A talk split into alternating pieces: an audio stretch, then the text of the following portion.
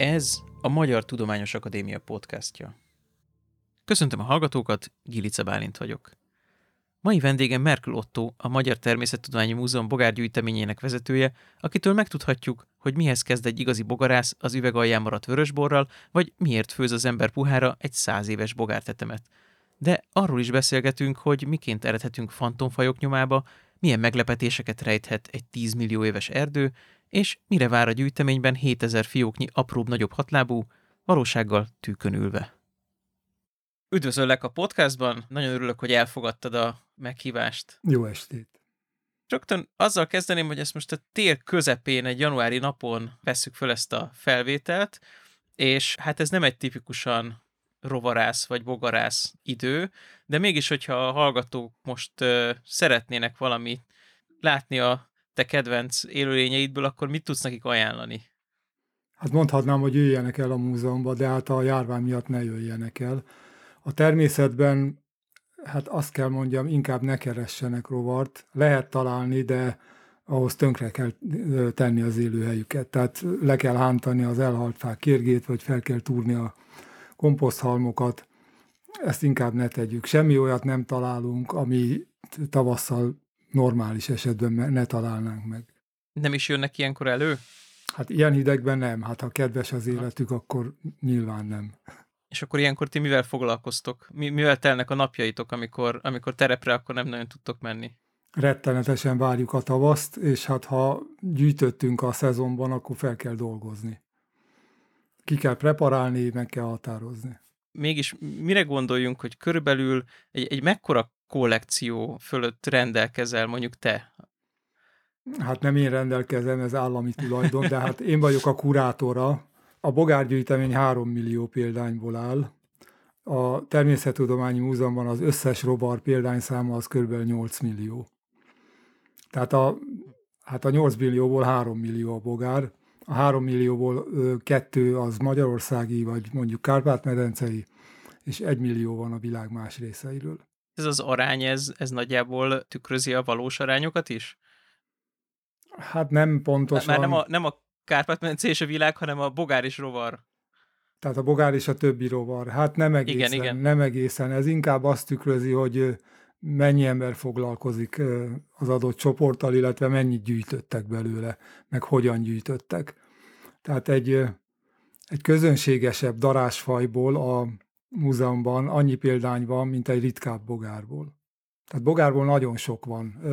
Voltak, voltak olyan idők, amikor szerintem kicsit eszetlenül gyűjtöttek, mindent begyűjtöttek és elraktak, ami feléjük jött. Hát ma már nagyon-nagyon megválogatjuk, hogy mit rakunk el. És a bogarak azok nagyon szem előtt vannak a rovarokon belül? Hát végül is a legnagyobb, bogár, legnagyobb rovarcsoport, ugye 400 ezer ismert faj van az 1 millió rovarfajból, de ez sem valós arány, mert valószínűleg hártyás szárnyúból vagy légyfajból sokkal több van, de hát nincs rájuk ember, nem gyűjtik őket annyira. Apukám mesélte, hogy annak idején általános iskolában nekik, a, hát ez valószínűleg az 50-es években volt, nekik ez egy ilyen standard feladat volt, hogy, hogy gyűjtsetek bogarakat, és akkor ott, ott tényleg ez volt, hogy hogy ott ráadásul még ilyen mennyiség is volt, hogy nem volt elég az, hogy egy szarvasbogarat gyűjtöttél, hanem akkor gyűjtsél többet, és ezt, ezt bátorították. Ezek a módszerek, ezek, ezek ma változtak? Hogy más, máshogy állnak már hozzá az emberek a, a gyűjtéshez? Hát meglehetősen másképp. Egyébként, ha már szóba került az édesapád iskolai élménye, hát meg kell mondjam, hogy nálam is ezzel kezdődött a, a rovarászat Azóta rovarászom, amióta másodikos gimnazista koromban rovargyűjteményt kellett beadni. E, ez egy, ez egy standard sima másodikos gimi volt, tehát nem egy biológia Nem, ez tagozat? egy biológia tagozatos iskola volt. Hát nem tudom, hogy más iskolákban volt-e ilyen, de hát nálunk növénygyűjteményt is kellett beadni, és hát rovargyűjteményt is és hát akkor rákaptam az ízére. Napra pontosan meg tudom mondani, 1972. július 28-án kezdtem a rovarászatot, felültem a 11-es buszra a Mechvart ligetnél, felmentem a végállomásra, leszálltam róla, és megfogtam életem első bogarát, egy teljesen jelentéktelen, egy centiméteres fekete jószágot, amit szerecsen bogárnak hívnak.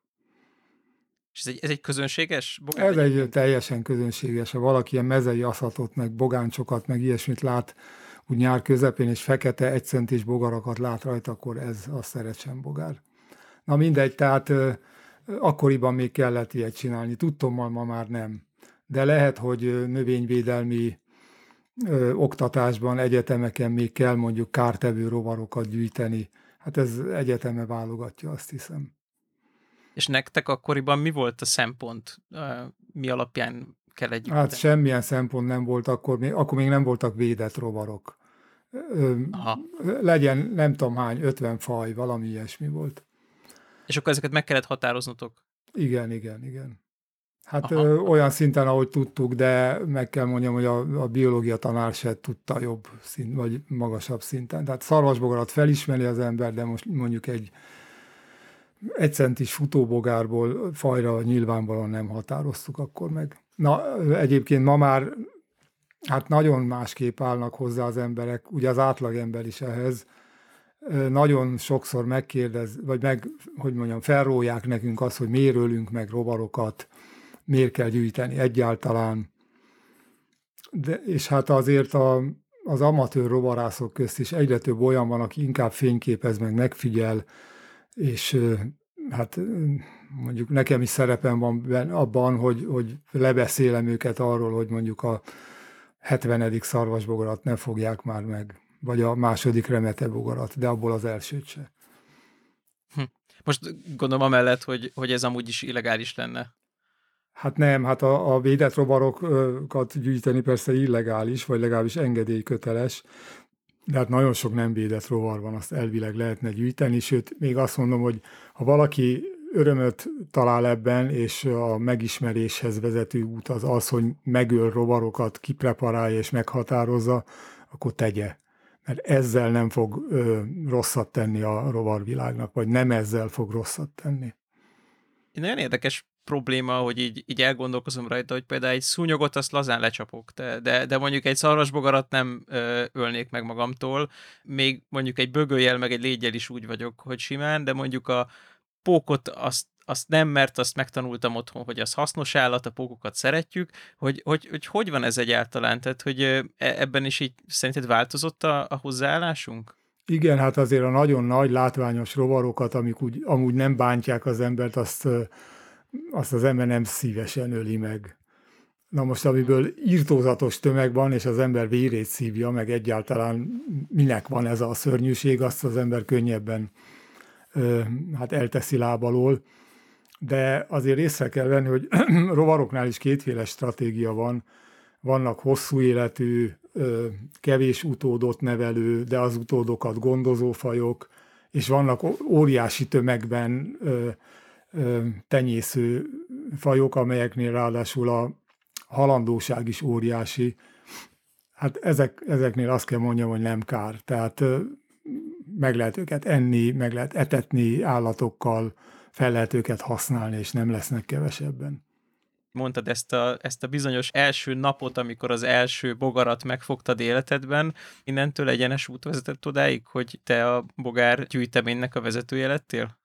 Hát mondhatni egyenes út, bár ez olyan öntudatlan volt egy ideig. Én nagyon szerettem rovarokat gyűjteni, meg eleinte minden gyűjtöttem. De növényeket is szerettem gyűjteni, és a kémiát is imádtam, bár abban is pont az analitikai kémiát, ami a leginkább hasonlít az állatrendszertanhoz, mert ott is ilyen hierarchikus kategóriákba rendezik a vegyületeket. Na a lényeg az, hogy Hát végül a biológus szakra felvételiztem. Na most engem a biológia az általános iskolás negyedikes korom óta érdekelt. Akkor tudtam meg, hogy az a szó, hogy biológus, az azt jelenti, ami én akarok lenni. Hm. És ettől kezdve én annyira az akartam lenni, hogy hát a világon semmi más nem érdekelt. Én megbuktam fizikából, majdnem megbuktam matekból, majdnem megbuktam történelemből, ha engem büntetni akartak azért, mert nem zongoráztam eleget, akkor eldugták előlem a szüleim a, az uránia állatvilágot. Szóval engem ez érdekelt. És nagyjából teljesen kidobott időnek tartottam mindent, ami, ami nem a biológia tágabb értelmében vagy tágabb körébe besorolható lett volna. De én nem akartam rovarász lenni. Én, engem a genetika, meg a biokémia, meg ilyenek érdekeltek az egyetemen rettenetesen, de hát azért gyűjtöttem rovarokat.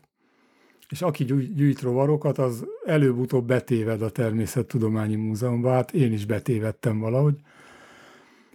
Ott hát remegő térdel mentem fel a lépcsőházban, az ajtókon olyan nevek voltak, akik, hát, akikkel én úgy könyvek szerzőjeként találkoztam, meg cikkek szerzőjeként, és ezek ott, ott eleinte névtáblaként, majd élő emberként elém kerültek. Na mindegy, hát be sikerült jutnom a főigazgatóhoz, aki nevezetesen a bogárgyűjteménynek is a vezetője volt, Kaszab Zoltán. Hát bementem hozzá, és egy idő múlva, mint két bogarász, ugye félszavakból is megértettük egymást. Beszélgettünk egy ideig, majd elbúcsúztam, és akkor már majdnem kimentem az ajtón, amikor utánam szólt, hogy mondjam meg az egyetemen, hogy itt fogok dolgozni. Hát elcsodálkoztam, de itt, itt dolgoztam. Ez a harmadéves egyetemista koromban volt. És hát akkor szeptember 1-én a végzés után beálltam a múzeumba, és az életem első és egyetlen munkahelye. És hát ahogy nézem, mivel hogy még egy éven van hátra a nyugdíjig, valószínűleg az utolsó is. És akkor megváltozott a képet, hogy mit szeretnél biológusként csinálni a genetikával? Mennyire tudtál? Meg, megváltozott, megváltozott, mert én rettenetesen jól éreztem magam a három millió bogár között, szóval úgy nem is gondoltam, hogy van ilyen, hogy az ember bármerre nyúl a kezével, ott bogarak vannak mindenhol, és, és olyan helyekről, és olyan időkből, és olyan emberek által gyűjtő, amik, amik hát meghaladták a, a képzeletemet. Hosszú időt töltöttem azzal, hogy egyszerűen nyitogattam a 7000 fiókot, mert ugye annyi van a bogárgyűjteményben. Minden fiók átment a kezemen szépen, ö, ismerkedtem a fajokkal, és hát most már, már olyan tényleg behúnyt szemmel is tudom, hogy mi, holt van, mi hol van a gyűjteményben és emlékszem példányokra, amelyek átmentek a kezemen 37 évvel ezelőtt, és meghatároztam őket, és tudom, hogy kik gyűjtötték. És hát a memóriám ugyan csökken valamelyes, de, de hát nagyon sok minden bele bésődött az agyamba a gyűjteményben. Érzed azt a kapcsolatot is a többi kollégával, akiktől származnak ezek a gyűjtemények, meg lehet, a, hogy mondjam, a, a kezük nyomát lehet érezni azon, hogy, hogy mit gyűjtöttek, vagy egyszerűen csak újabb darabok a gyűjteményben? Hát ezt most nem egészen értem, de rögtön lefordítom magamba. Igen, amit Bíró Lajos 1899-ben gyűjtött új a harmadik pápua felesége társaságában, az ott van a gyűjteményben, és közvetlen spirituális kapcsolatot érzek vele. És hát számtalan más ilyen emberrel, pont, és miután már én is jártam ilyen helyeken, pontosan tudom, hogy mit jelent rovar gyűjteni olyan helyen, ahol az ember vagy megkapta a maláriát, vagy rémálmai vannak a malária elleni gyógyszertől, és minden egyébtől, tehát tudom, hogy megy ez, és egészen másképp nézek ma már egy ilyen egzotikus helyről származó rovarra, mint néz, néz egy átlagember, akinek ez ugyanaz, mint hogyha a hűvös völgybe fogták volna. Azon kívül, hogy az ember, hát nem tudom, hogy szeretné átélni, hogy milyen a, milyen a malária, vagy, vagy nem, de hogy, hogy ezen kívül meg oké, okay, sokféle rovar van valóban a trópusokon, de hogy mégis miért megy ki, mi vonza oda? Hát elsősorban az vonza, hogy új fajokat fogjon, Na most, aki rovarász és elmegy a trópusokra, és új nélkül jön haza, az nem menjen többé. Az váltson pályát. Ezen kívül meg amit ismer a trópusokon, azt lássa elevenen. Szóval egészen más a dobozban sorban állítva egy csomó rovar, amit könyvekből esetleg az ember megismer, és teljesen más, mint amikor rettenetesen izzadva, éhezve, fá, hát nem fázva, pont, hogy nem fázva, piócáktól gyötörten szembe jön velem egy olyan rovar, egy olyan, olyan bogár, ami, amit én a dobozokban láttam eddig. Ilyenkor az ember minden nehézségtől megfeledkezik, és, és hát jól begyűjti. Mennyire kell szűkíteni a, a, az érdeklődést ahhoz, hogy ezt az, ezt az őrületes fajgazdagságot egyáltalán át tud látni? Mennyire kis csoporttal érdemes foglalkozni? Hát célszerű beszűkíteni. Na most, ha valaki a Magyar Természettudományi Múzeum bogárgyűjteményében dolgozik, ami végül is hát a, az, a legteljesebb nemzeti gyűjtemény e, e, ezen a téren, kutya kötelessége, hogy a magyar faunát nagyon ismerje. A legjobban nekem kell ismerni a magyarországi bogarakat. Ismerhetik sokan még, de mivel a mi múzeumunkban van az egyetlen olyan gyűjtemény, ahol az összes magyar fajból van példány, ezért olyan ember kell ehhez, aki, aki teljesen otthon van. Tehát bármilyen bogarak, magyar bogarakkal kapcsolatos kérdés felmerül, arra nekem választ kell adnom. Ez Vagy, hány faj? Az 6400 faj. Aha. Évente nő, minden évben nő néhányal. Tehát ez az egyik, a másik pedig, hát mivel a maradék egy millió, tehát a, ami nem magyarországi, hanem máshonnan származik, ez az egymillió, ez ilyen részben ilyen históriai érték is, és hát nagyon sok típus példány is van ebben a gyűjteményben. Napra késznek kell lennem a gyűjteményben a tekintetben, hogyha bármilyen külföldi akar valamit, akkor partnere legyek. A típus példányszót említettem, röviden ez csak annyi, hogy amikor leírnak egy új fajt, azok a példányok, amelyek alapján leírják, azok a típus példányok. Ezek, ezek teljesen pótolhatatlanok, ezek elvileg is pótolhatatlanok. Most uh, nyilván sokan tudják, hogy a Párizs mellett őriznek arany méterrudat, meg arany egykilós, meg ilyen dolgokat, ezek az etalonok. Na most egy méterrud akkor egy méteres, ha ugyanolyan hosszú, mint az etalon. Na most ezek a típus példányok ugyanilyen etalonok. A májusi cserebogár, amit én megfogok a kertben, akkor májusi cserebogár, ha mindenben megegyezik a májusi cserebogár típus példányával, amit ha egyáltalán létezik még, akkor azt hiszem Svédországban őriznek. Na most ilyen, ilyen fajok típus példányaiból nagyon-nagyon jól áll a mi gyűjteményünk. De hogy ezeket egyébként úgy ö, ö, választ választják ki, amikor leírják őket, hogy ott is valamilyen átlagosat próbálnak kiválasztani? Vagy, vagy ez konkrétan az első, amit fogtak abból a fajból? Nem, hát a legjobb úgy leírni egy fajt, hogy jó sok van belőle, de mondjuk legalábbis több példány. Le lehet írni egy példány alapján is, de ma már ezt nem illik. Tehát van előttem mondjuk 30 példány, amit lehetőleg egy helyen gyűjtöttek meg, a biztos egy faj, vagy nagyobb valószínűséggel, akkor abból kiválasztok egyet, ami a legszebb, a, a legépebb, a legátlagosabb, azt, azt hívják holotípusnak, a másik 29 meg paratípusnak, most ez mindegy. Na most, ami, ami félig megette egy madár, meg hiányzanak a lábai, vagy nagyon eltér a többitől, és esetleg felmerül, hogy nem is ugyanaz a faj, azt kihagyja az ember a típus sorozatból. Elteszi persze, de nem típus példánként. És egyébként mekkora az egyedi változatosság általában a rovarok között, és, és, és specifikusan a bogarak között? Hát ez nagyon fajtól függ. Szóval a, általában a nagyon tarka rovarok azok nagyon változékonyak. Most Harlekin katicát mindenki ismeri, hát abból van ugye majdnem fekete, majdnem teljesen világos, és köz, közben egy csomó átmenet mindenféle pettyekkel vagy a szarvasbogárnál ugye van hatalmas bikák vannak, és egészen kis szarvú hímek is vannak, attól függően, hogy mennyi táplálékot ettek lárvakorukban. De hát vannak ehhez képest egészen állandó külsejű fajok is.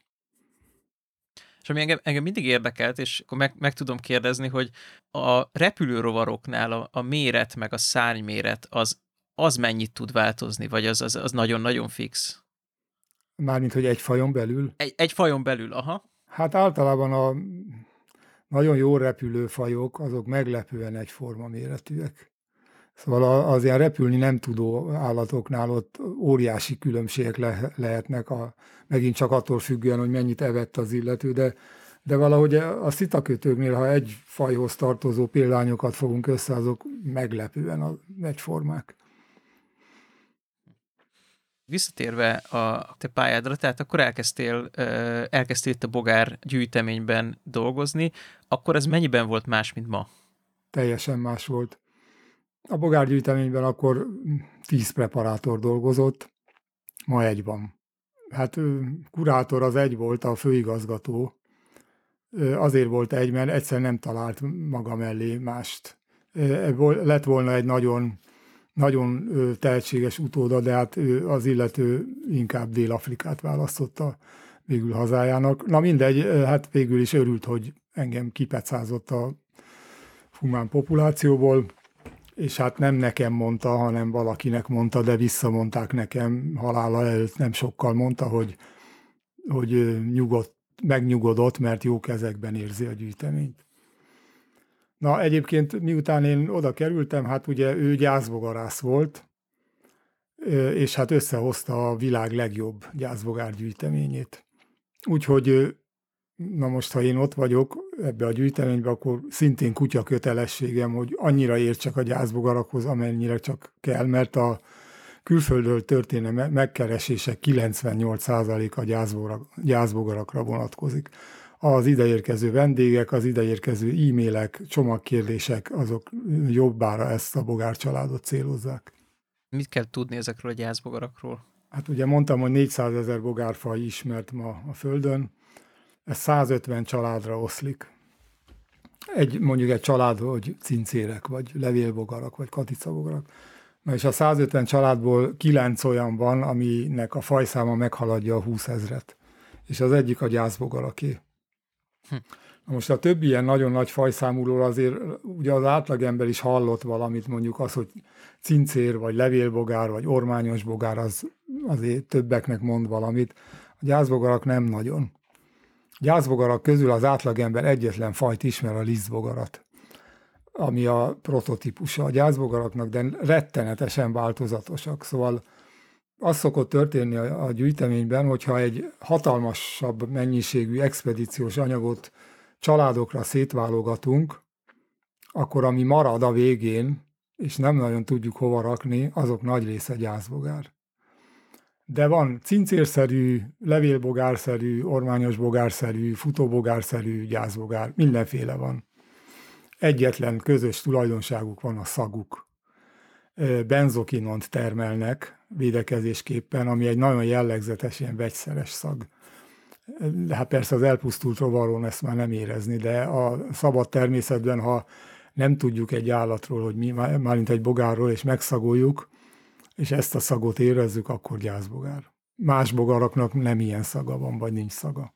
De hogy egyébként ilyen elképesztő, hogy mondjam, ilyen kis svájci bicskák, tehát hogy mindenféle e, ilyen ökológiai szerepbe beleevolválódtak? Minden, mindenbe. Hát talán olyan nagyon aktív ragadozó nincs köztük, tehát ilyen, ilyen vérszomjas, rohanó és nagy virágú, az, az nincs, de, de a viráglátogatóktól, a gyökereken élőkig, a dögevőktől, a elhalt fában élőkig, a raktári kártevőtől, a szántóföldi kártevőig, minden, minden. Azért a nagy többség az elhalt fában él, vagy a talajban. Tehát akkor nem lehet egy olyat mondani, hogy az ember megy az erdőben, és egy belerúg egy korhat fába, és, és kiesik onnan egy, egy bogár, hogy ezt ő most akkor egyből megláss, hogy na, akkor ez egy gyászbogár. Nem, ezt, ezt nem lehet, nem. Ezt, ha megszagolja, akkor igen, de, de úgy látványra az az állat lehet egy, egy, egy ragyogóan fényes gömb, vagy egy teljesen fekete pálcika, vagy egy szép komótosan mászkáló olyan átlagbogár, tehát mindenféle lehet. Tehát akkor te nemzetközi szinten egy, egy megkerülhetetlen gyászbogár szakértő vagy hát, szerint? Annyira vagyok megkerülhetetlen, mint a hasonló kollégáim másút. Ugye hát olyan nagyon-nagyon komoly gyászbogarász, akinek mondjuk nagy ismerete van, és egy jó gyűjteményben dolgozik, az ugye a világban van mondjuk 30. Aha. Abszolút ismerjük egymást. Közös cikkeink Aha. vannak. Ha valaki valamit nem tud, akkor rögtön küldi a többieknek, és akkor valaki csak kiböki, hogy micsoda. Tehát kb. ennyien vagyunk. Na most, aki, aki valamennyire ért még hozzám, vagy, vagy valamilyen ökológiai, vagy élettani kutatásai során van köze gyászbogarakhoz, az már persze több száz, de de az egy másfajta embertípus. Tehát a nagyfaj ismeretű, monotónia tűrő és sok nevet tudó emberek száma, hát azt, mint mondtam, kb. 30 ágyászbogarászok között.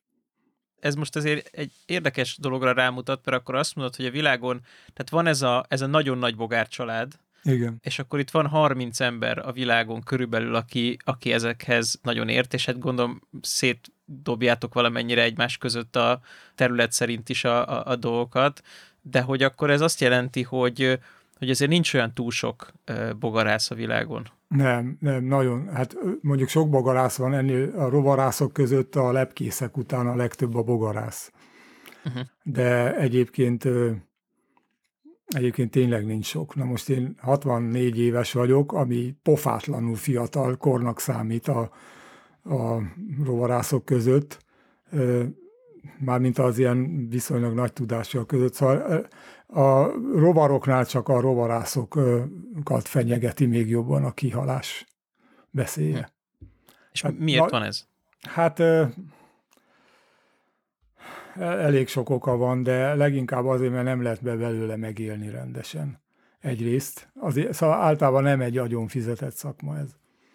Másrészt meg valahogy a tudománynak a finanszírozása ma már nem, ma már olyan irányba megy, hogy nem, nem az a jó ember, aki 40 évig és mind a holtpap holtáig tanulva egyre többet tud, és a legtöbbet akkor tudja, amikor meghal, Helyette olyan emberek vannak, akik projektről projektre hányódnak, három évig tart egy ilyen projekt, akkor abból valami jelentés lesz, és akkor jövő héten már, már nem is tudom, mit csinál. Szóval egyszer írtam egy cikket egy, egy iráni lányjal együtt, aki barlangász egyébként Iránban, és talált barlangokban bogarakat, és elküldte nekem, hogy hát határozzam meg, hát mindegyik új faj volt. Tehát minden példány, amit fogott, az új faj volt, valami összesen tíz, tíz új faj lett, minden barlangban más.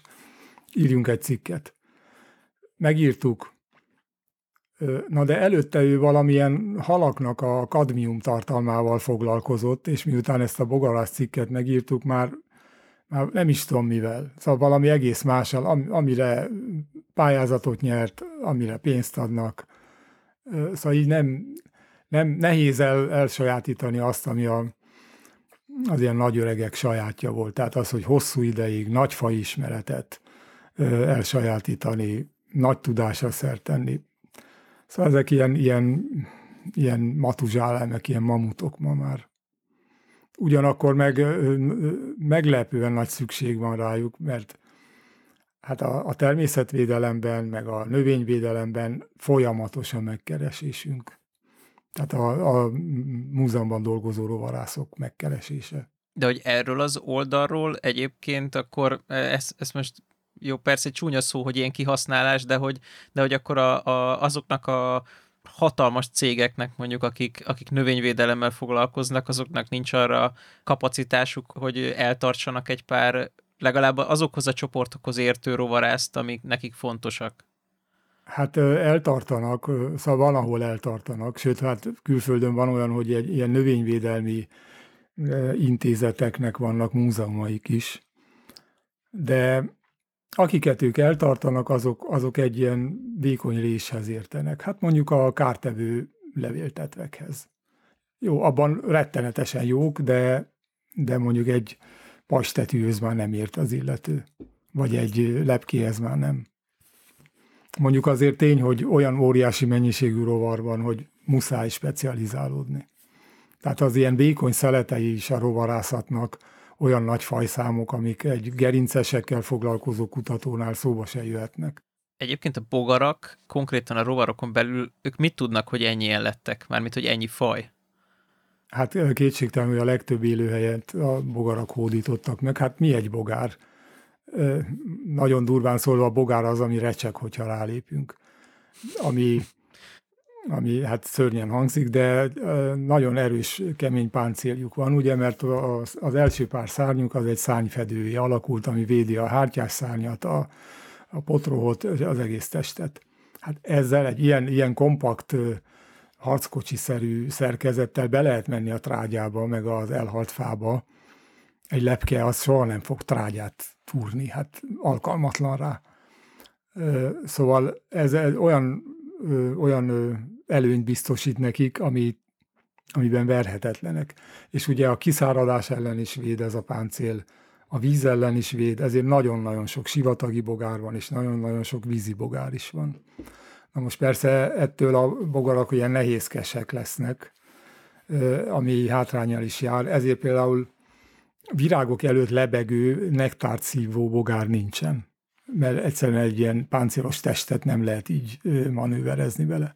Mondjuk az is már nekem a, a fizika határ, határainak a feszegetésének tűnik, ahogy a, a nyár elején a szarvasbogarak repülnek.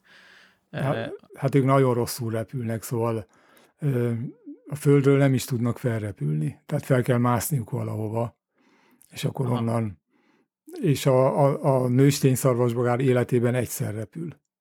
A hím, hát az mondjuk a három hetes élete során mondjuk ötször, de a, a három hét vége felé már nem repülőse. Na most, és a szarvasbogárnál sokkal nagyobb fajok is vannak, még nehezebben repülnek. Szóval igazán jó repülő bogarak azok aprók. E, e, egyébként meglepő, hogyha az ember megszokta, hogy itt Magyarországon milyen bogarak röppennek úgy fel előtte, ez nagyon megtréfálhatja a trópusokon. Mondjuk egy cserebogár, hát azért azt úgy megfogja az ember, nem nehezen bár, de elszáll a kezéről. Hát a trópusokon mind a legyek.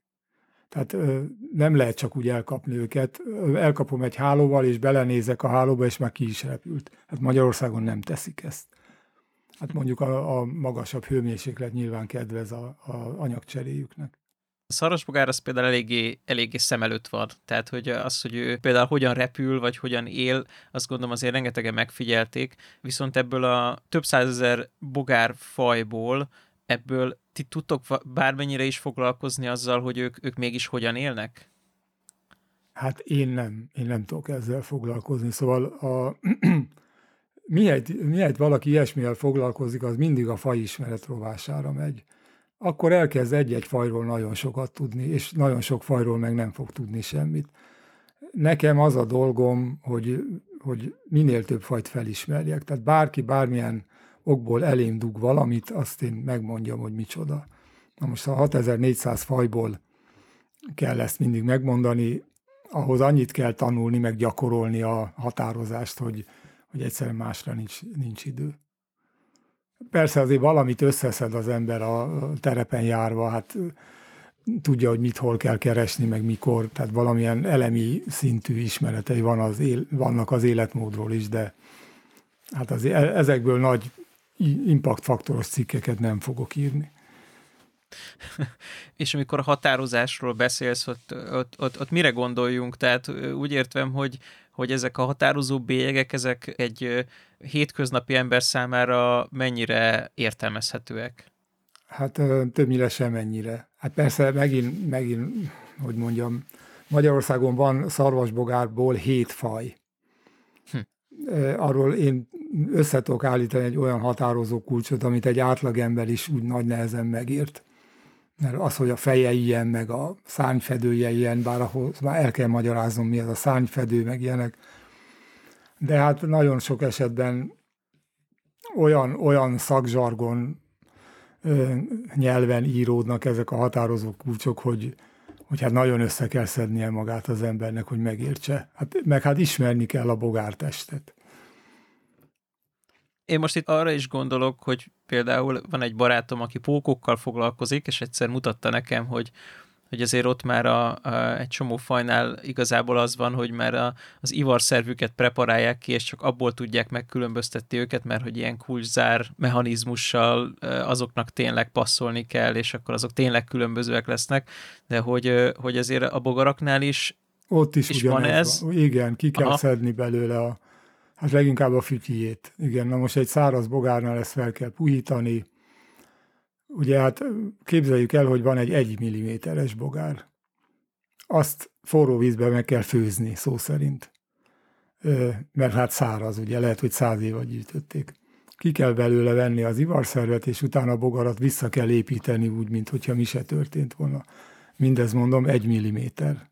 Ezt meg kell adott esetben csinálnatok a fel nem dolgozott régi ö, ö, gyűjtemény. Igen, igen, mert a külső bélyegek alapján elkülöníthetetlenek a fajok, vagy annyira át, átfedőek a bélyegek, hogy nem lehet. Na most azért, hát azért ez is nehéz. Szóval az ember sikerélményekre vágyik, szereti, ha olyan kellemes dolgok fűszerezik a napjait, na most ez nem az. Tehát most 300 paránybogárból kiszedni az ivarszervet, és akkor, akkor kiderül, hogy, hogy az, a, az a 20 faj, az valójában 30 faj, ez hát nem mindenkinek okoz olyan azonnal azonnali endorfin löketet az agyában. Van ez a határ, amikor azt mondod, hogy, hogy akkor ennek most most nincs értelme. Tehát, hogy, igen, hogy, igen. Egy csomó példány a... nem lehet meghatározni. Számos oka van. Nagyon sokszor például nőstény az illető, és nincs hímivarszerbe, akkor, akkor nem lehet mi alapján határozni. Ráadásul a, a bogaraknál is úgy van, mint mondjuk a gímszarvasoknál, hogy a, hogy a hímek azok mindenféle teljesen értelmetlen dolgokat növesztenek magukra, ami nagyon jó viszont arra, hogy, hogy el lehet különíteni őket a nőstényektől, és jobban különböznek más fajok hímejeitől. A nőstények azok sokkal egy, egyformábbak. Tehát nagyon sokszor nőstényeket nem sikerül meghatározni, vagy, vagy hát egész egyszerűen nincs, nincs ilyen állat a leíratak között, de olyan, olyan nem igazán százszázalékos példány, tehát azért nem illik leírni újfajként. De olyan is van, hogy, hogy egy adott csoportban én nem ismerem az összes fajt, mert mondjuk a múzeumban nincs meg az összes. Hát akkor, akkor nehézkes a dolog. Vagy leírtak egy szűk csoportból 30 fajt, de annyira egyformák, hogy én, én nem tudom őket megkülönböztetni. És én genetikát azt használtok? Hát én konkrétan nem, de ez megint csak egyrészt az életkorom, másrészt az időhiányom, de, de valóban, tehát a molekuláris elemzés az egyre inkább erőteljesebb. Ha mondjuk az ember nézi a médiát, ott elég gyakran beszámolnak arról, hogy új emlős fajokat fedeztek fel Madagaszkáron. És kiderül, hogy nem, nem úgy fedezték fel, hogy egy teljesen idegen, szivárvány színű makit lőtt valaki és új faj, hanem hogy egy laborban a, az alkoholban őrzött példányokat megvizsgálták, és kiderült, hogy a DNS-ük alapján ez három faj. Tehát nagyon, nagyon sok esetben manapság az új fajok leírása az a genetikai anyag alapján történik, és nem frissen befogott példányok alapján. Persze aztán így kirajzolódhat valami, hogy akkor ez a egy fajnak gondolt faj, ez, ha valójában három, akkor kiderül, hogy nem is fedi át egymást a, az elterjedési területük. És ha jobban megnézzük az állat külsejét, akkor úgy sejteni véljük a különbségeket külsőleg is, és akkor kiderül, hogy tényleg ezek új fajok. Na most rovaroknál is van, van ilyen, de annyi feladat van még a rovaroknál a legtipikusabb úgynevezett alfa-taxonómia szintjén, tehát a külső bélyegek alapján történő leírás szintjén, hogy, hogy azért a legtöbb ember nem jut el idáig, hogy most DNS-t elemezzen. Ugye a magasabb rendű kategóriák filogenetikájával lehet foglalkozni, de én azért inkább van gyakorlati ember szeretek lenni. Nagyon elméleti rovarászatot én nem szeretem. Én emlékszem arra a könyvsorozatra, aminek az volt a cím, egy Fauna Hungarié, és az érdekelne nekem, elég sok kötete meg, meg volt annak idején, az érdekelne, hogy az a projekt az rovarban, vagy bogár, azon belül bogárban, az, az meddig jutott el? Leírta az egész magyar faunát? Nem, nem, ez, az, ez a projekt, ez a Fauna Hungári, ez egy hatalmas ö, vállalkozás volt, de hát ö, több okból megfulladt. Leginkább azért, mert Kaszab Zoltán volt a főszerkesztője, és, és meghalt, mármint a Kaszab Zoltán, és nem sokkal később a sorozat is. Ami, ami, amiből olyan könnyű megírni a fauna főzetet, az, azt megírták. Bogárból meg főleg. Főleg Kaszab Zoltán írta a legtöbbet, de még, még a utolsó időkben én is elkövettem három vékony füzetet belőle de hát vannak olyan csoportok, most nem a bogarakon belül, hanem más állatoknál, amikre egyszerűen nincs ember Magyarországon.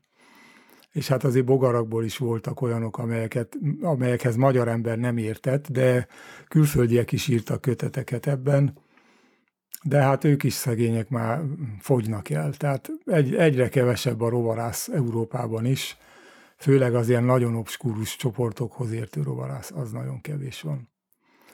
Egyébként a maradék rovarászok között egyre több az amatőr. A, és az amatőr az most ö, nem negatív jelző, hanem azt jelenti, hogy nem ez a hivatása, tehát nem ebből él. Mhm. Tisztességes hivatalnokok, tanárok és atomfizikusok és fogorvosok, ö, és akkor egyébként a szabadidejükben rendkívül jó bogarászok. És ők hogy találják meg a, akkor maguk kis csoportját, ami, ami érdekli őket? Hát agyuk termelik ki azt, hogy mi érdekli őket. Nyilván ők is úgy kezdik, hogy mindennel foglalkoznak, aztán úgy elkezdenek specializálódni. Hát most van egy német fogorvos, az, az a dél-kelet-ázsiai szipolyokkal foglalkozik. Ezek gyönyörű, szép zöld és aranyszínű bogarak. Van egy másik, egy számítógépes idős úr, programozó amúgy. Ő a Pudva Bogarak nevű rendkívül izgalmas családdal foglalkozik. Kettő van belőlük az országban, mármint ilyen, vagy a Európában, már nem Pudva Bogárból, hanem Pudva Bogarászból. Ha valakit ezek érdekelnek, és tudni akarja, hogy az elémászó faj micsoda, akkor neki küldi el, mert szörnyű nehezek egyébként. Na, és hát azért persze a legtöbb amatőr rovarász az ilyen arasznyi cincéreket és tenyérnyi futrinkákat szeret gyűjteni, de, de azért vannak nagyon jó specialisták, amik ilyen nagyon elhanyagolt és nagyon félreeső csoportok szakemberei. Egy, kicsit a kérdésem mögött volt egy olyan, olyan él, hogy esetleg súgtok-e nekik, tehát hogy na hát ezt most érdemes lenne azért, azért kutatni, itt, ez, ez nagyon érdekelne minket is, ez a csoport. Hát egy amatőrnél ilyet, ezt nem, szóval nem, nem nagyon találkoztam olyan emberrel, aki azzal jött oda hozzám, hogy hát én a bogarász lennék, mit kutassak, mert többnyire már tudta, hogy mi érdekli. Uh-huh. Most van egy srác gimnazista, bejár hozzánk, eszméletlen jó figura, jobb, mint a, ami én voltam abban a korában. Őt a levélbogarak érdeklik, szakmányban határozza őket, ö, teljesen jól, ö, senki nem mondta neki, hogy ezzel foglalkozzon, de hát ez érdekli. Érthető egyébként, mert nagyon szépek, változatosak, érdekes őket gyűjteni, kell hozzá ismerni a növényeket, és nem olyan borzalmasan nehéz meghatározni őket, tehát sikerélmény is van. Uh-huh. És a végén, hogyha ismerjük ezt a rengeteg fajt valamennyire, akkor ugye azért megkérdezi az ember, hogy azon kívül, hogy ugye említette ezt a növénykártevő dolgot, hogy ott azért elég jó ismerni a, a úgymond az ellenségeinket, de ugye a természetvédelem az hol tudja használni ezt, a, ezt az iszonyatos tudást, amit föl, fölhalmozódik nálatok? Hát mondjuk a legegyszerűbb, legegyszerűbb módja az, hogy szól a bogarásznak, vagy lepkésznek, vagy hasonló ilyen rovarásznak, olyan rovarásznak, akinek a csoportjában sok védett faj van, hogy na itt van ez a terület, mondjuk védetté akarjuk nyilvánítani, mert érezzük, hogy ez egy jó hely, ezt alá kell támasztani. Hát akkor menjél ki, és mutasd ki a közösségi jelentőségű vagy a védett fajokat és akkor a bogarász a szörnyű nagy tudásával felfegyverkezve kimegy egy olyan helyre, ahol az átlagember nulla darab bogarat lát. Eleinte a bogarász is nulla darabot lát, de aztán beleéli magát a helybe, és akkor elkezdenek dőlni a fajok.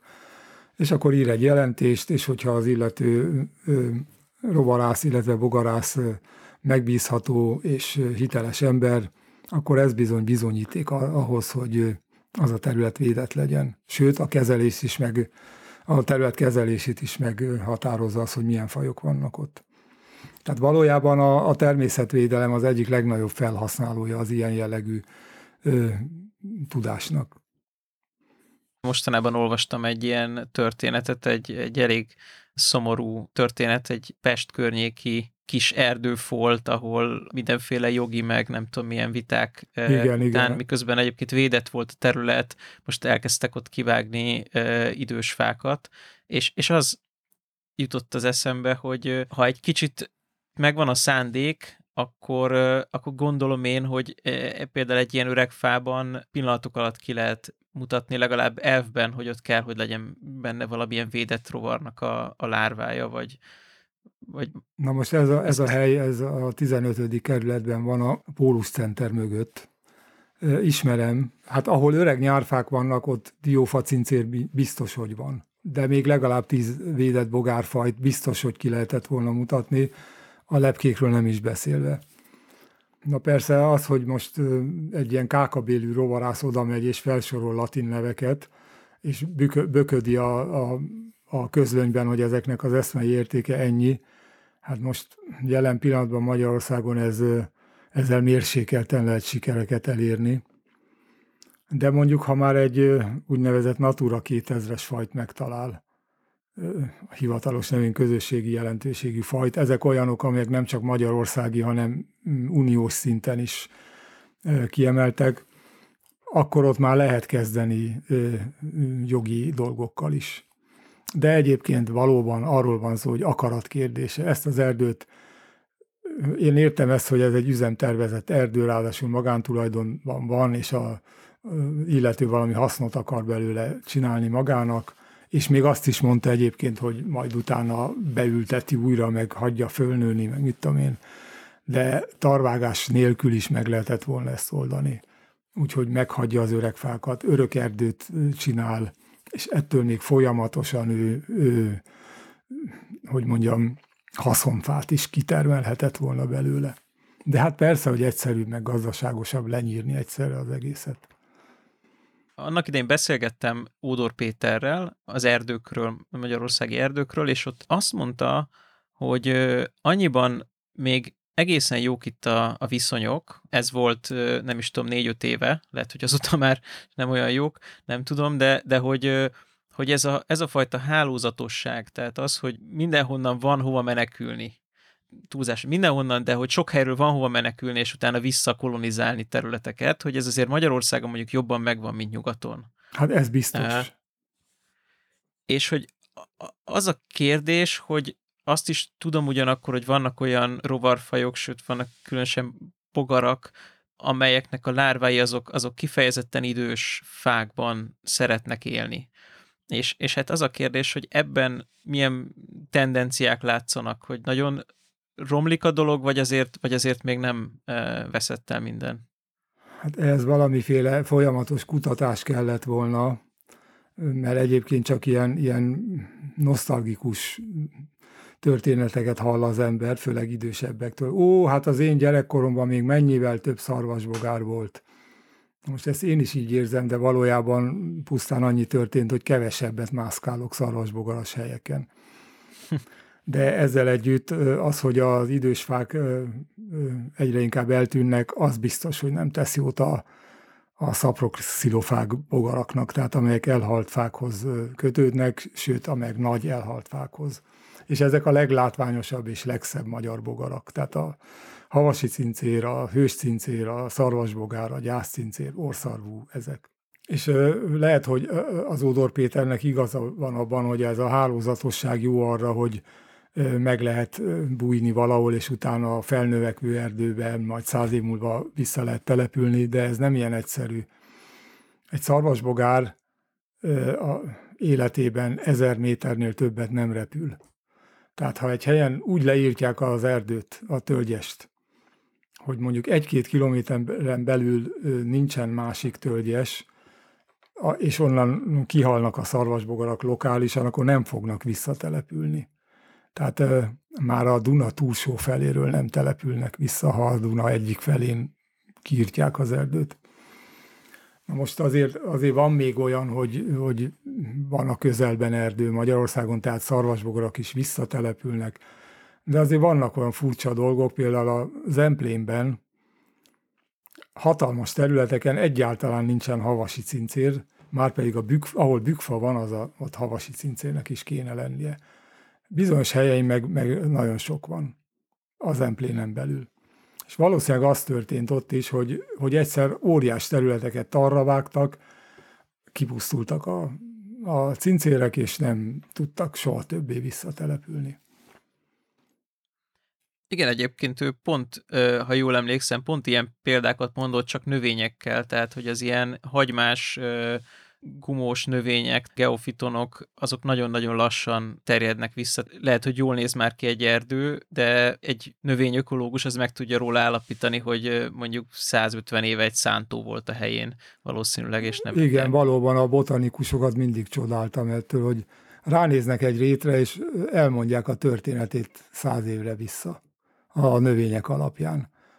Na most hát jártam én elég sokat botanikusokkal, és úgy valamit sejtek én is, de ez azért a rovarokon is látszik. Tehát uh-huh. kimegy az ember egy virágos rétre, ami, hogyha egy kaszáló volt 200 évig folyamatosan, akkor nagyon-nagyon sok rovar van rajta. Ha ez egy parlag volt három éve, akkor is rengeteg rovar van rajta, de teljesen más fajok. Általában ilyen commerce közönséges jószágok, néha hatalmas egyetszámban. Tehát valóban a faj összetétel alapján látszik a története, és az is látszik, hogy tényleg nagyon lassú ez a folyamat. És igazából, ha az ember nagyon jó fajokat akar fogni, akkor olyan helyekre kell menni, amelyek több generáció óta vagy érintetlenek, vagy csak nagyon extenzíven használták őket.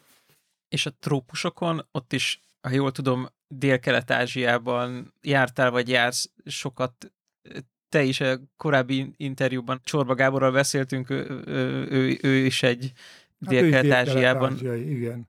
nagyon, rész, nagyon részben azért jártam járatos. oda, mert belementem, és ő oda ment. Szóval, Aha.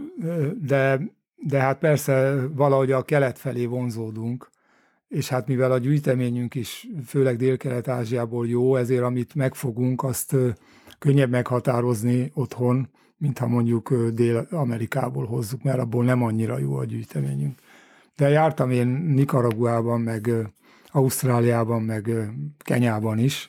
Hát ha most a pusztuló magyar tájról kavarodtunk ide, akkor a helyzet a trópusokon még borzasztóbb. Tehát legutóbb egy vietnámi nemzeti parkszerűségben voltam melesek denevérészekkel, ez egy védett terület volt, de hát az illegális fakitermelés az úgy folyt, mintha legális lenne. És fa gyakorlatilag ott volt, ahol annyira meredek volt a, a hegyoldal, hogy nem lehetett letermelni. Bár azért a kis fürge vietnámiak megoldották ott is. Tehát, és az ember száz kilométereken keresztül utazik, és rizsföld, és rizsföld, és olajpálma, és rizsföld, és települések Szóval tényleg el, elmegy az ember a trópusokra, azt hiszi, hogy, hogy olyan ettenboró filmszerű paradicsomok, paradicsomi állapotokat talál, hát nem. Lehangoló, nagyon sok felé. Ezzel együtt persze az ember bírja a gyűrődést, akkor eljut nagyon jó helyekre is. Eljut mondjuk oda, ahova két év múlva már fölösleges eljutnia, mert, mert már nem találott semmit. Voltam én Borneón egy egy nemzeti parkban. Hát az egy, ez egy háborítatlan, tízmillió éve érintetlen ö, síksági esőerdő volt. Soha nem járt benne favágó. De három kilométerrel arrébb már a fűrész hangja, tehát a motorfűrészek hangja ö, volt a reggeli hang, és nem a gibbonoké, és ott már csontra le volt vágva az erdő. És ott nem fog esőerdő kinőni. Ugye másodlagos valami lesz helyette, ha csak be nem ültetik olajpálmával. Valószínűleg, hogyha most visszamennék ugyanoda, lehet, hogy már nemzeti park se lenne meg. És hát ez, ez nem is jutott igazából, igazából eszembe, de hogy, hogy ott gyakorlatilag az evolúció az, az folyamatosan tényleg minden évszakban jégkorszakoktól háborítatlanul elképesztő időn keresztül folyhatott. Igen, hát nem véletlenül mondtam ezt a 10 millió évet, szóval itt a dél-kelet-ázsiai esőerdők ennyi ideje vannak. A magyar táj, amit mi ismerünk, a jégkorszakot, az tízezer éves nagyjából. Elképesztő. De ez Vele persze gondolni. nagyon átalakult már, de de hát de ott meg 10 millió. Szóval tényleg ott a fajgazdas, a fajgazdagság, meg, meg minden egyéb egészen más dimenziókban van, mint nálunk. De egyébként nálunk van esély még új fajt felfedezni? Hát tudományra új fajt bogárból nem annyira, de faunára, ugye van a faunára új faj kategória, ami Magyarországon még nem találták meg, aztán egyszer csak megtalálják. Ez tudományra nem új, mert a világ más részéről már ismert. Faunára új fajok minden évben jönnek elő, de ezek szinte kivétel nélkül inváziós állatok, vagy legalábbis idegen honosak. Tehát persze lehetnek olyan nagyon rejtetten és nagyon speciális körülmények között élő fajok, amelyek úgy elkerülték a figyelmet eddig, vagy olyan csoporthoz tartoznak, amelyhez nem sokan értenek, de ezek nagyon kivételesek. Európa más részein, főleg Dél-Európában lehet még tudományra új fajokat is találni. De a évente megjelenő faunára új fajok, azok mind-mind olyanok, amelyek a környező országokban már voltak, és csak időkérdése volt, hogy megjelennek nálunk is. És egyébként ezeket nagyon gyakran nem mi találjuk meg, hanem, a, hanem pont az amatőr rovarászok. Vagy a, van ugye a, a citizen science, amit mondhatunk közösségi tudománynak, hát hatalmas lehetőségek vannak ebbe, és hát valóban a fajok feltérképezésében, kimutatásában megkerülhetetlen ma már ez. És ez milyen mélységig megy, megy le, tehát hogy nyilván ivarszerveket nem fognak fotózni. Nem, hát persze most a, a ugye van egy ízeltábak.hu nevű teljesen magánkezdeményezés oldal, ahova bárki bármilyen rovart feltölthet, és akkor vannak, akik ezt rendszeresen figyelik és meghatározzák őket, hát én is.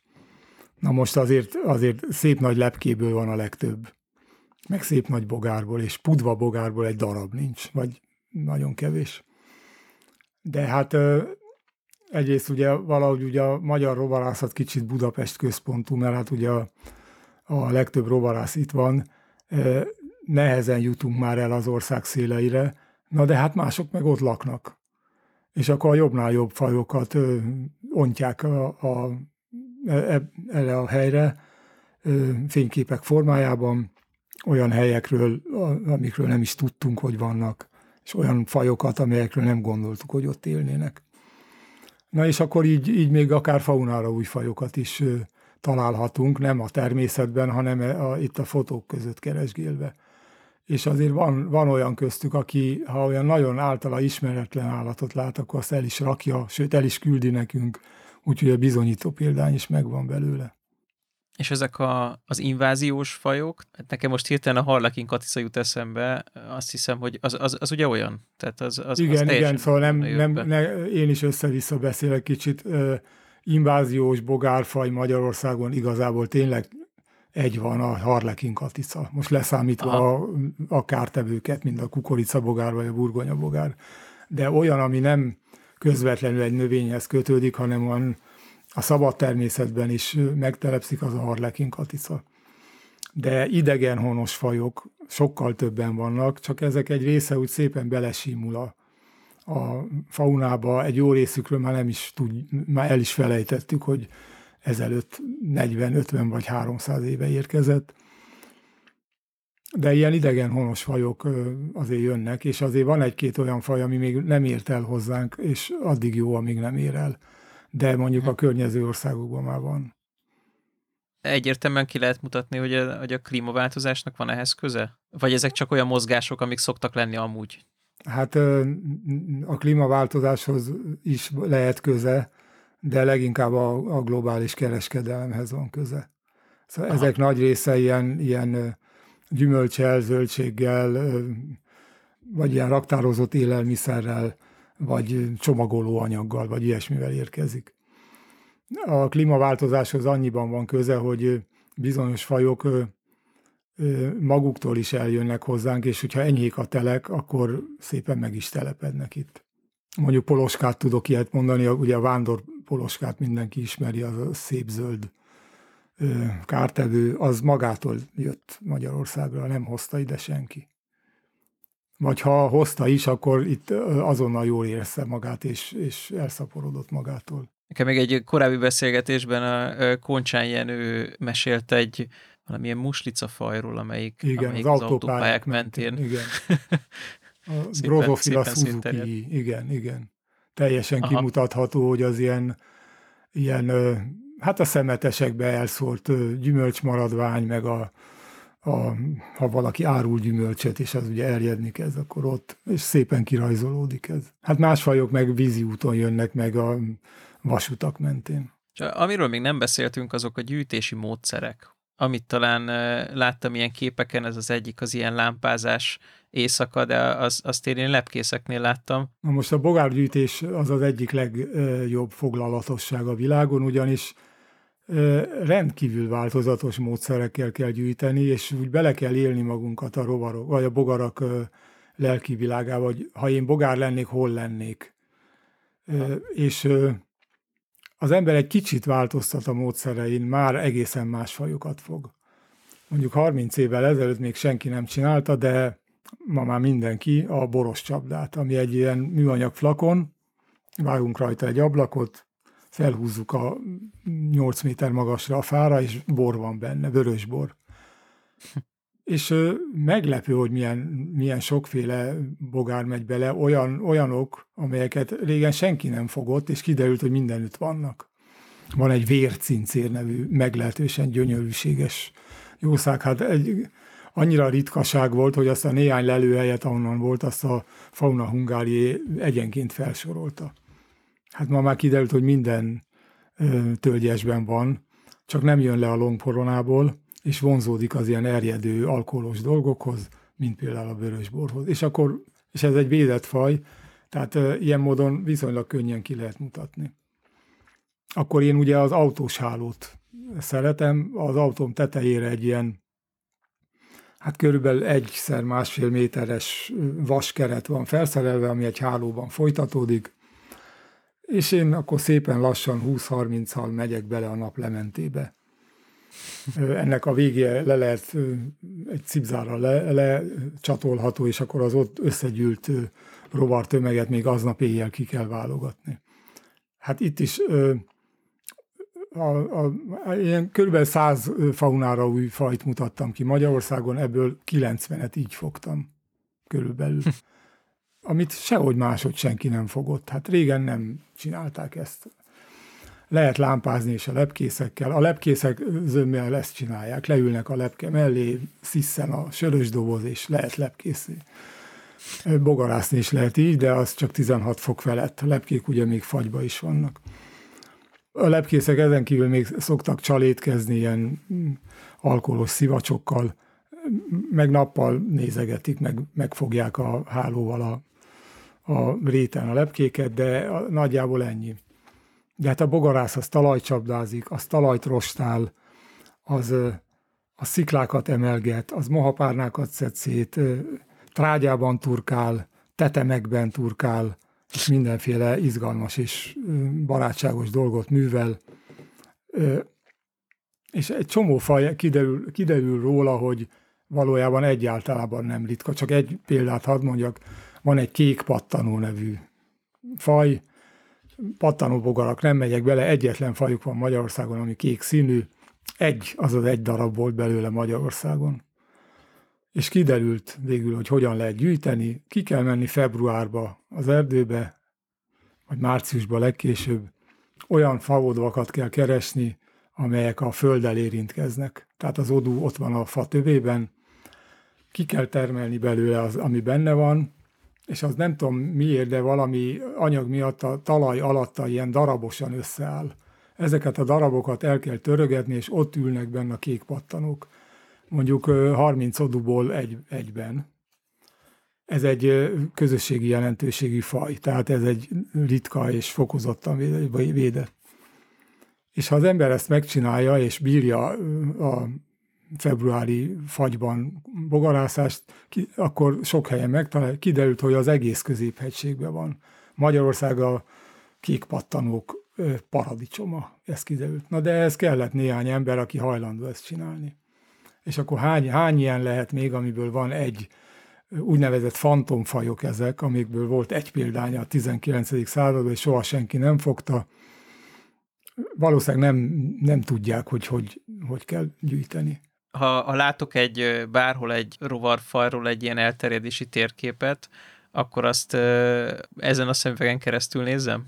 Hát főleg igen, hogyha ha nem a legközönségesebb fajokat vesszük, hanem egy kicsit is jobb fajt nézzük, és mondjuk a magyarországi elterjedését ábrázoljuk egy térképen, akkor eléggé az rajzolódik ki, hogy hol jártak a gyűjtők. Tehát mondjuk Budapest környékén biztos nagyon gyakori, a Bakonyban is valószínűleg, a, Bodrog közben és a, az Empléni hegységben is, már nem annyira gyakori a Bükkben és a Mátrában, és szinte alig van a Keszthelyi hegységben. Na most ez semmi más miatt, szóval ez azért van, mert ezeken a helyeken aktivitás nagyobb volt a rovarászok részéről. És egyébként ezen nem változtat ez a Citizen Science föl? föl De valamelyest változtat, ugye az Alföld az az, az egyik legnagyobb fehérfolt, részben azért is, mert nagyon nagy részén már nincs természetes élőhely, de meglepő helyek vannak az Alföldön, és ha környéken ott lakik valaki, akkor, akkor tényleg e-, egészen elképesztő állatokat bírnak kimutatni. Például a Békés és Csongrád megye legdélebbi határmenti részeiről olyan fajokat találtak, amiket eddig ilyen, ilyen a Vértesből, meg a Budai hegység déli oldalairól gondolt mediterrán sziklagyepek állatának gondoltuk. E, eljött ott mászkálnak a kunhalmokon, meg a határságban, amíg nem volt kerítés. Szegények osztoznak a földi kutyák sorsában. Hát igen, uh, sajnos. Ezeket a módszereket, ezeket így le, leírják az emberek valamilyen kicsit formalizáltabb módon, vagy ezek ilyen legendákként, meg történetenként terjednek? Hát a korábban már említett Kaszab Zoltán leírta a bogárgyűjtés fortéjait, az egy, ma is egy biblia. Megjelent még azt hiszem a 60-as években egy, az, az Állatok gyűjtése című könyv. Szíbó papíron, fekete-fehér rajzokkal, megkerülhetetlen. Abban nagyon sok minden le van írva, de úgy mindenki kitalálhat magának valamit, és, és ha valami nagyon nagy ravasságot kitalál, azt publikálhatja is. Például vannak olyanok, hogy van a talajcsapda, ami egy leásott pohár, aminek a szája egy szintben van a földdel. És ha lehet bele mindenféle csalétket rakni, akkor megint, megint más megy a sajtra, mint a sörre, tehát mindenféle lehet rakni, vagy nem, lehet, nem rakunk bele semmit, akkor megint egészen más fog de valaki kitalálta, hogy hát ne, ne csak olyan véletlenszerűen menjenek arra a rovarok, ilyen kerítéseket, ilyen terelő dolgokat épített a, ö, oda, és akkor, akkor a bogarak, hát ugye neki mennek ennek a falnak, mennek a fal mentén, és akkor beleesnek oda. Ö, mindent, mindent ki lehet találni. Van, aki a tetemekre specializálódott, és mármint az elhunyt állatokon élő bogarakra, kiderült, hogy teljesen más fajok élnek, amelyek napon fekszenek, azok a tetemek, vagy az árnyékban, vagy ha felhúzza egy fára a, a róka tetemet, vagy a csirkét, akkor megint más van. Ha berakja egy szatyorba és mohát tesz mellé, megint más. Végtelenek a lehetőségek és a kreativitás lehetőségei. Így, ha ezek jól le vannak írva, ezek a módszerek, akkor ez azért egy implicite egy kis etológia is azért. Hát e, valamennyire igen, hát én, én nem használnék ilyen erős szavakat, de igen. Vagy legalábbis, legalábbis ökológ, ökológia, hogy, hogy, hogy hol, hol szeretnek igen, igen, hol igen. szeretnek hát élni, végül is, ha milyen, egy állatról akarunk valamit tudni, az első az, hogy hogy hívják, és utána az, hogy hol él és mit csinál. Ez főleg az olyan állatoknál célszerű tudni, amelyekről, amelyektől meg akarunk szabadulni, mert mondjuk kártevők. És egy kicsit el kanyarodva a, a, a bogaraktól. Mondtad, hogy vannak lepkészek, akkor gondolom a lepkék azok azért elég jól le vannak fedve. Most inkább arról kérdeznének, hogy vannak-e olyan rovar csoportok, amik, hogy mondjam, méltatlanul elhanyagoltak mondjuk nálunk? Hát például a, a kétszárnyúak, a legyek. Aha.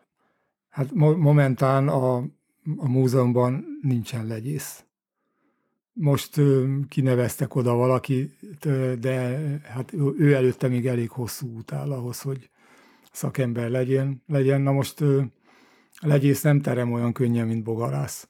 A legyek borzalmasan egyformák. Tehát bogaraknál azért úgy családra eléggé meg lehet különböztetni, hogy ez katicabogár vagy cincér, de legyeknél még a családra határozás is nehéz. És, és fajszintű az meg borzasztó nehéz. Ugyanakkor nagyon sokan vannak. És ugye mondtam, hogy bogárból 6400 faj van Magyarországon, azért ez olyan nagyon nagyságrendileg nem fog változni már. Lehet, hogy felmegy még egy-két százzal. A legyeknél nem erről van szó. Ott, ott lehet, hogy a magyar faunának csak a 50-60 százalékát ismerjük. Eléggé hasonló a helyzet a hártyás szárnyúaknál is, ahol mondjuk az ilyen lakásokba is betévedő nagy szúrós darazsakat persze ismerjük, az 21 néhány faj, de, de a parazitoid, tehát az élősködő darazsaknál eszméletlen mennyiségek vannak, és ezekből valószínűleg nagyobb fajszámok lesznek, mint a bogaraknál. Már akkor lesznek, ha lesz szakemberük. Darazsász van most a múzeumban egyébként. De hát mondjuk a, a tegzesek, a kérészek, ugye egy-egy ember van belőlük az országban, de, de hát ez nem elég. Tehát tényleg, úgy, de, de a lepkéken belül is a szép nagy színes lepkékhez értenek leginkább most a zsákhordó molyokhoz kevesebben, vagy az aknáz, aknázó molyokhoz. Azokhoz tulajdonképpen egy ember ért Magyarországon, vagy, vagy mondjuk három. Te hogy látod egyáltalán a jövőt? Azt kiveszem azért a szavaidból, hogy elég borúsan, de hogy azért az nem állapot, én azt nem hiszem el, hogy ilyen szinten magukra hagyják ezeket a fajokat. Tehát, hogy amíg még nem hal ki közülük túl sok. Szerinted egyszerűen ez történik? Elfogynak a rovarászok? Hát eléggé ez történik, és hát egy csomó országban már elfogytak, vagy mondjuk nem is voltak. Azért a, valljuk be a rovarászat ilyen szinten azért, azért a gazdagabb országokban jobban megy. Tehát ott, ott több ideje van az embereknek, meg több affinitása ehhez. De hát a trópusokon nagyon kevés rovarász van, és azok, hogy mondjam, azok sem feltétlenül olyan nagyon magas szintűek, de például Ausztráliában is nagyon rossz a helyzet. Pedig az egy hát ilyen nyugatias kultúrájú ország. Nem, hát tényleg az van, hogy nagyon sok rovar úgy fog kihalni, hogy nem is szerzünk róla tudomást, mert ugye ezek nem fosszilizálódnak, ma már nem teremborostyánkő, ami magába zárná a rovarokat, és kövületek sincsenek rovarok, a ma, ma kihaló rovarokból. Hm. Szóval elég, elég sanyarú a helyzet, azt kell, hogy mondjam pedig Ausztráliáról például azt uh, valaki mondta, hogy igen, hogy az, az egy idegen bolygó, tehát hogy, igen, hogy igen. Uh, nem tudom, rovar szempontból is teljesen. Is annyira... Hát, ugye én voltam Ausztráliában, az ember átrepüli a félvilágot, és azt hinné, hogy, hogy akkor tényleg egy idegen földre érkezett, de aztán leszáll a repülés, Európában érzi magát az ember, ha a humán részét nézi.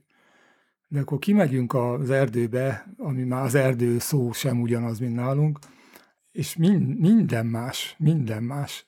Most egy dolog, hogy vombat jön ki a földből, és nem borz, de, de a rovarfauna is olyan, hogy hát úgy, úgy családra persze ott is vannak cincérek, meg mindenféle egyéb, de, de a fajoknak semmi köze a világ más részéhez és hát Ausztráliában nekem a legnagyobb élmény az volt, elég jó ausztrál gyűjteményünk van, ami egy Hangai György nevű Ausztráliába szakadt hazánk fiának köszönheti, aki nagyon sokat küldött. Tehát ezeket én látom a gyűjteményben, és akkor ballagok egy, egy réten ott Ausztráliában, és ezek jönnek szembe elevenen, és megfogom, és, és mozognak a lábai, ez olyan nehezen érthetően nagyon jó érzés. Már, már mint az olyan embereknek nehezen érthető, akik nem olyanok, mint én. Tehát leginkább az ember az, azért megy ilyen helyekre, hogy, hogy ezeket lássa, és hát persze akkor a tudományos része az, hogy új fajokat is fog. Én egyszer voltam Dél-Amerikában, és ott, ott nekem az volt az érzésem, én nem vagyok egy nagy növény ismerő, de azért úgy az alapokról megvan a fogalmam, és, és úgy az volt az érzésem, hogy így olyan, mintha bizonyos növény lenne, ami otthon van, de, de mégse az. Tehát, hogy ugye közelebb megyek, akkor, akkor azt mondom, hogy fú, ez mégis valahogy nagyon más. És gondolom Ausztráliában aztán végképp, végképp ez van, de hogy, hogy, hogy láttad ezeket a hasonlóságot, hogy másik úton gyakorlatilag eljutott ugyan, ugyanoda, ahol, ahol, ahol nálunk van? Hát teljesen, ez, ez, ez teljesen így van. Mondjuk az ausztráliai erszényeseket mindenki ismeri, hogy van ragadozó, meg erszényes farkas, meg volt erszényes oroszlán, meg minden egyéb, de bogaraknál ugyanez van. Ugye a világ, mondjuk az óvilág sivatagaiban nagyon sok a gyászbogár, amelyek egy bizonyos csoporthoz tartoznak. Elmegy az ember Ausztráliába, és egészen ugyanilyen állatokat lát, amelyek, amelyek teljesen más ö, csoportból jutottak el ugyanilyen szintre. Tehát a, ahogy az emlősöknél is Ausztráliában az erszényesek, az egy ilyen ősi csoport, az, az éli ott virágkorát. Ugyanígy a gyászbogaraknál is a legprimitívebb gyászbogarakból van a legtöbb Ausztráliában. Az összes ilyen levezetett, meg fejlettebb csoport az itt van az óvilágban, ott meg egy sincs belőlük. A kinézetük mégis azonos. És akkor azt mondod, hogy ott sincs erre igazán ilyen szellemi kapacitás, hogy, hogy, hogy ezeket megismerjék? Valószínűleg az ott élő emberek összetétele is ugyanaz, de valami, valami miatt mégis, mégse véletlen, hogy Csehországban embertelenül sok rovarász van. Tehát minden bogárcsoportra van egy cseh bogarász, legalább egy. Az ottani, a mi rovartani társaságunk kb. 300 tagú, az ottani 3000 döntik magukból a jobbnál jobb és nagyon szép bogaras könyveket. És persze ott is nagyon sok amatőr van. Nincs több múzeum, mint nálunk. Nem tudom, miért van ez. Persze Németországban is ez van. Tehát ott is nagyon-nagyon nagy kultúrája van a rovarászatnak, Angliáról nem is beszélve. De valahogy mi itt a, ugye olyan félúton vagyunk a Balkán meg a Nyugat-Európa között, és ez, ez a félútság ebben is látszik. Az ember elmegy Montenegróba vagy Albániába, ott még egy darab bogarászt nem talál.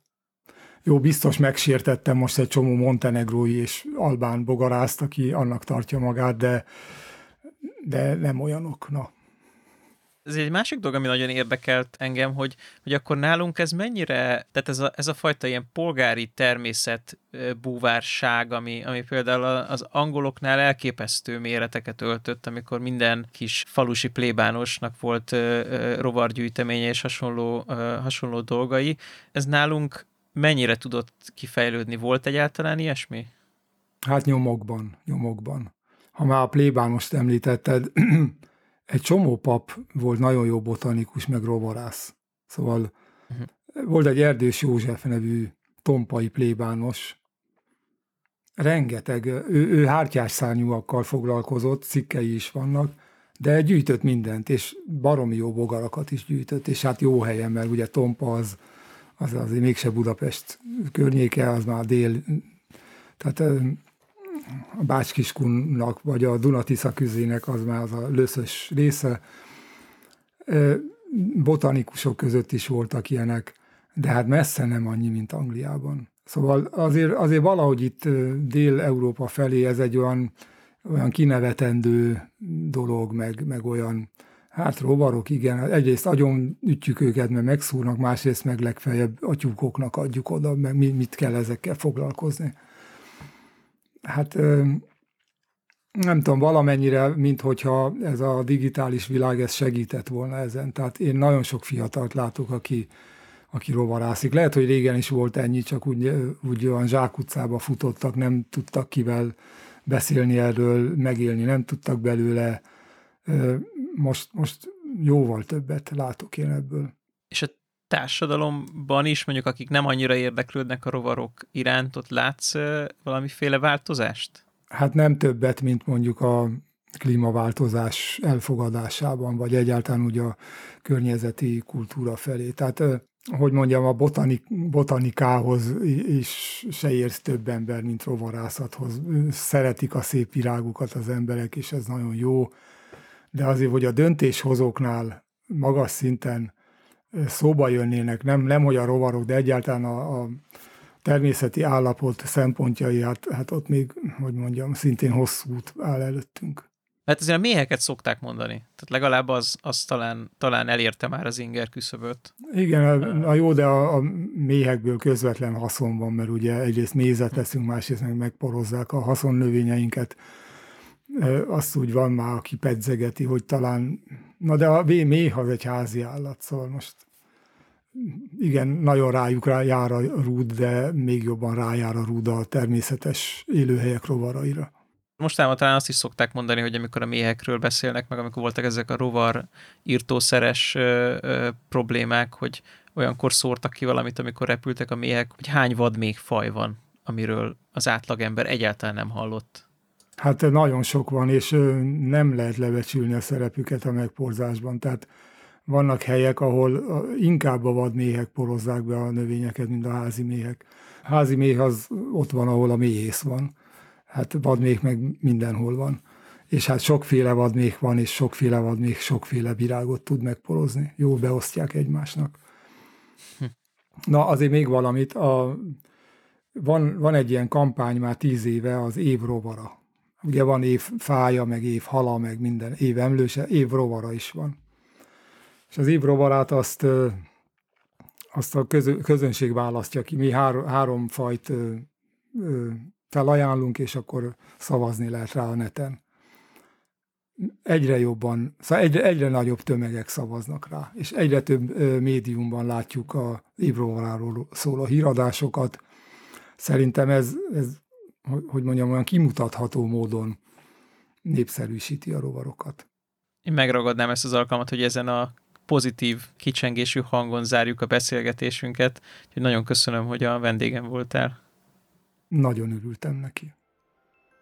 A beszélgetés most véget ért, de ne csüggedjen, hamarosan újabb epizóddal jelentkezünk. Iratkozzon fel és értékelje az adást iTunes-on, Spotify-on vagy más podcast szolgáltatókon, csak keresse az MTA podcastot.